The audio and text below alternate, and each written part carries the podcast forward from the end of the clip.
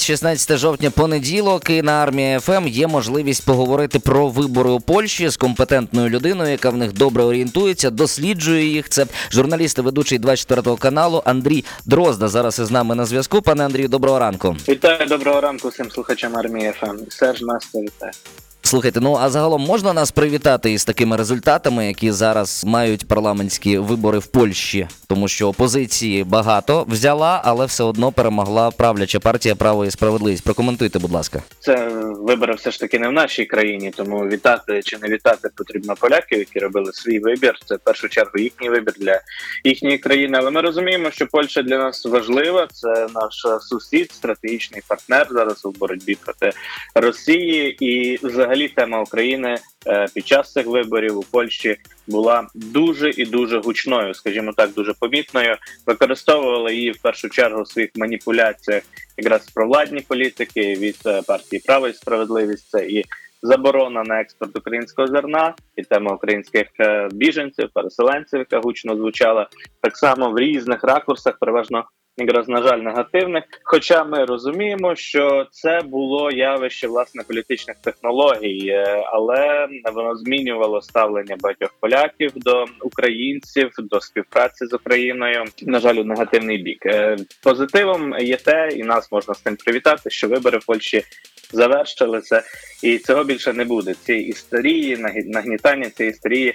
Вона припиниться і не буде. Принаймні, ми маємо велику надію на це. Хоча, як то кажуть, осад може залишитися у багатьох, і е, є частина суспільства, спектру суспільства, яка голосує за крайньо правих націоналістів. Так і вона очевидно під впливом цих всіх меседжів, які звучали під час цих виборів, е, далі збереже якийсь певний негатив там до українського зерна, аграріїв, е, українських біженців тощо.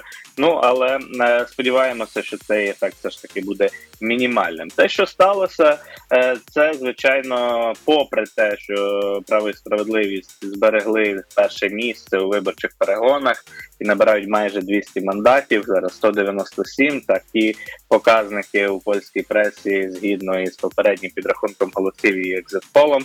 Е, Це все одно поразка для партії Качинського, Дуди і Моровецького, тому що вони прагнули більшого. Вони прагнули здати більшість або, хоча б більшість у коаліції націоналістами з конфедерації.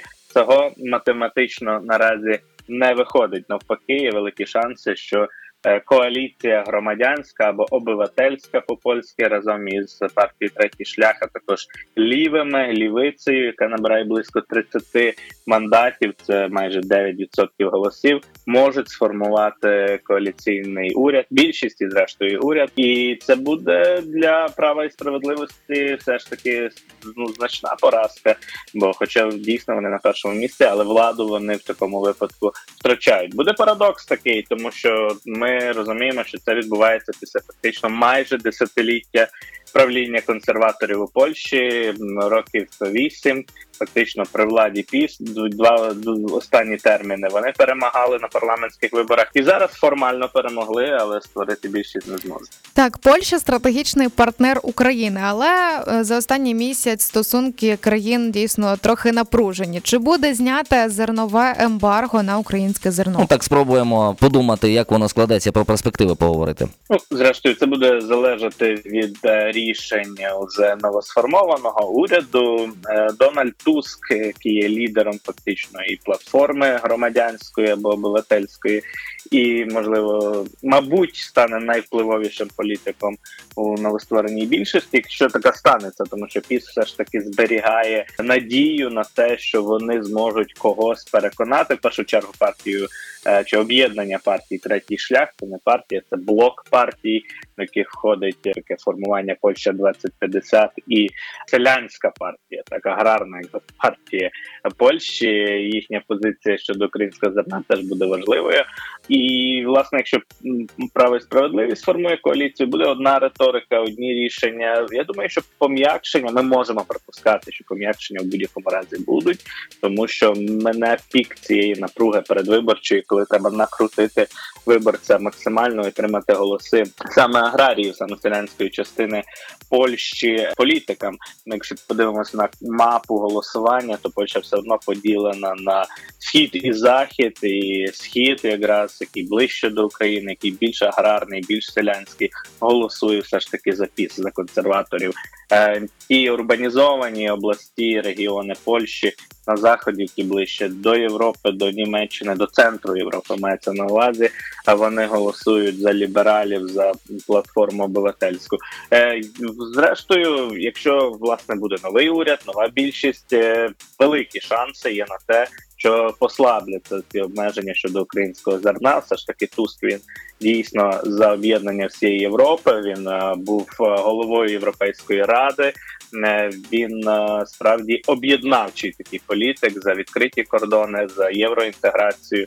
І, мабуть, цієї лінії буде його коаліція уряд е, дотримуватися. Ну, якщо говорити за зброю, наприклад, тому що у вересні прем'єр Моравецький заявив, що Польща більше не постачає зброю в Україну, а зосереджується на власному захисті. Чи можливо тут якесь послаблення і знову поставки до нас? Тобто ми розуміємо, що це був риторичний трюк, і відразу ж таки Анджей Дуда поспішив прокоментувати весь цей скандал навколо заяви Моравецького, що мовляв, е, Польща все одно є великим транз- транзитним хабом зброї до України, і ми не відмовляємося від допомоги Україні. Заявив Дуда. Мовляв, слова Моравецького протрактували в найгірший з можливих способів, сказав тоді президент Польщі, і е, немає сумніву, що те, що Польща може дати, те, що Польща має все ще у своїх запасах, е, вона передавати буде. Це боєприпаси в першу чергу. Це можливо якась кількість бронетехніки. Зараз важко сказати тут до збройних експертів, військових експертів треба звертатися, що ще в Польщі є, але Польща насправді дуже серйозно підсилилася за цей час, підсилила свої збройні сили і скористала, я би навіть так сказав, із е, нашої ситуації, з того, що в Україні передають усі.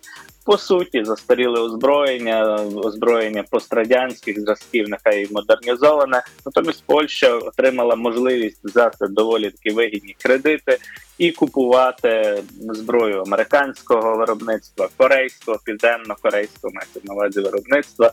Це і літаки, і бронетехніка, і абсолютно потужні там типи артилерії. Тому насправді Дуда у цьому випадку ще й виступає як такий лідер, який реформує, і оновлює збройні сили Польщі. І це для Польщі великий плюс. Цього не було би без нападу Росії на Україну. Ніхто би Польщі аж настільки не допомагав і не пришвидшував її переозброєння, якби не ситуація в Україні. Зрештою, і політики і уряд не мали би такого карт-бланшу витрачати колосальні кошти з бюджету Польщі на е, це переозброєння. Тому насправді в Польщі все в порядку. І з оборонним комплексом, і зброєю, і вони мають можливість знаємо і виробляти так само, і установки краб, і бронетехніку. І зрештою немає сумніву, що ця співпраця з Польщею продовжиться наша в оборонній сфері. Е, Це були лише такі передвиборчі вибрики і заяви.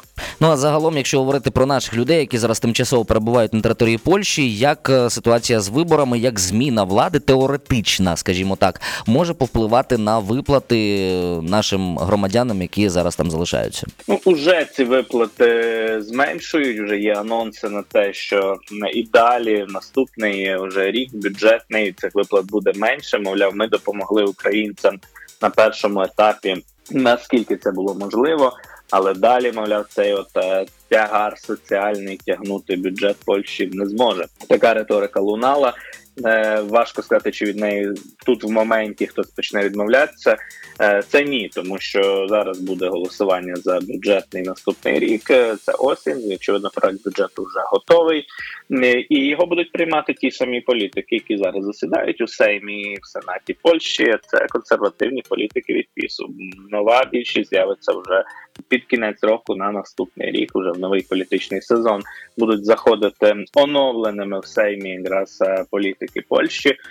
Е, Відповідно, є е, такі зараз перспективи, що ці соціальні соціальна підтримка українських переселенців до Польщі буде значною мірою знижена, не буде згортатися. Однак е, пам'ятаємо і те, що дуже багато наших людей, українців у Польщі, легально працюють. Хтось легально, хтось нелегально. Дуже багато мають е, якраз легального працевлаштування. Вони платять податки, вони інтегруються у польське суспільство. Тому насправді там нарікати немає на що. Українці приносять користь польській економіці своєю працею, своїми здібностями, своїм внеском власне у суспільство і в економіку. Тому значною мірою ця історія про згортання соціальних виплат це теж е, така політична боротьба, це теж політична риторика.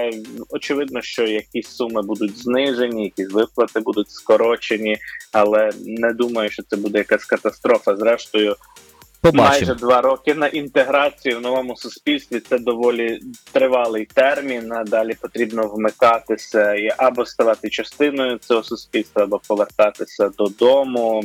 Цілком нормальна ситуація. Є країни, які оплачують довше, хтось перебирається до Німеччини. І є Мгм. навіть дослідження на цю тему, що багато українців е, їдуть з Польщі й далі, кудись в інші країни Центральної Європи, Західної Європи. Зрозуміло. Так, все ж давайте поговоримо про е, зашквари Зашквари. на польських виборах. У нас, до прикладу, роздавали гречку. Що роздають в Польщі? Чи щось схоже. Е, Ну в Польщі насправді е, ці вибори е, були дуже позначені, скажімо так, державною пропагандою на телебаченні. Величезні були вливання в державні телекомпанії, і в останні дні перед виборами взагалі собі дозволяли там редактори, ведучі ключових польських телеканалів державних виходити із риторикою, титрами про те, що в країні стало краще жити, мало не сталінськими якими заявами. Е, просто дійсно жить стало лучше, жить стало веселіше, як казав колись е, Сталіна. Це от просто польською звучало телеканалів. Е, Одна із таких важливих рок-груп польських випустила навіть пісню про те, що вимкне канал TVP, вимкне цей телеканал, тому що він просто пропаганду транслює.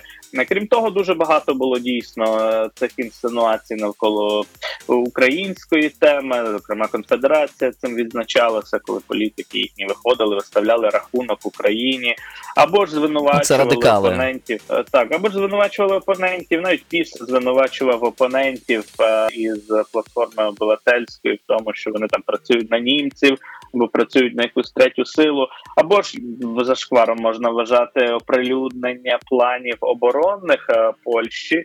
Просто стратегії оборони Польщі за попереднього уряду, коли вивалили на загальний огляд і обговорення те, що мало би бути таємним, Е, як там Туск і його оборонні відомства, так і міністр оборони, і так далі, і генштаб збиралися відводити. е, Відводити армію за віслу і віддавати, мовляв, на розтерзання окупантам східні терени Польщі. Не дуже е, в цьому е, випадку маніпулювали темою Бучі, писали, мовляв, і обговорювали на телебаченні, що от Жешов, е, Люблін та інші східнопольські міста могли би стати новою, але польською бучею. І насправді ми розуміємо, що це така гра на емоціях людей. Ну, От стосовно роздачі якихось продуктових наборів. То цього не було зафіксовано. Принаймні я про такі випадки не чув. Але ПІС дуже активно впроваджувала різноманітні виплати і бонуси. У них була програма Сім'я 500+, коли польські сім'ї щомісячно отримували по 500 злотих на кожну дитину до 18 років. Це явно була така компанія, компанія, щоб задобрити виборців, і інші інші подібні речі, які в принципі багатьом відгукнулися виборцям, які саме за ці так мовити бонуси, подачки, виплати, плюси і голосували за діючу владну партію. Зрозуміло, дякую вам величезне, пане Андрію, за компетентну думку стосовно того, що відбулося у Польщі у плані виборів. З нами на зв'язку був Андрій Дрозда, журналіст і ведучий 24 каналу. Ти на хвилі Армія ФМ.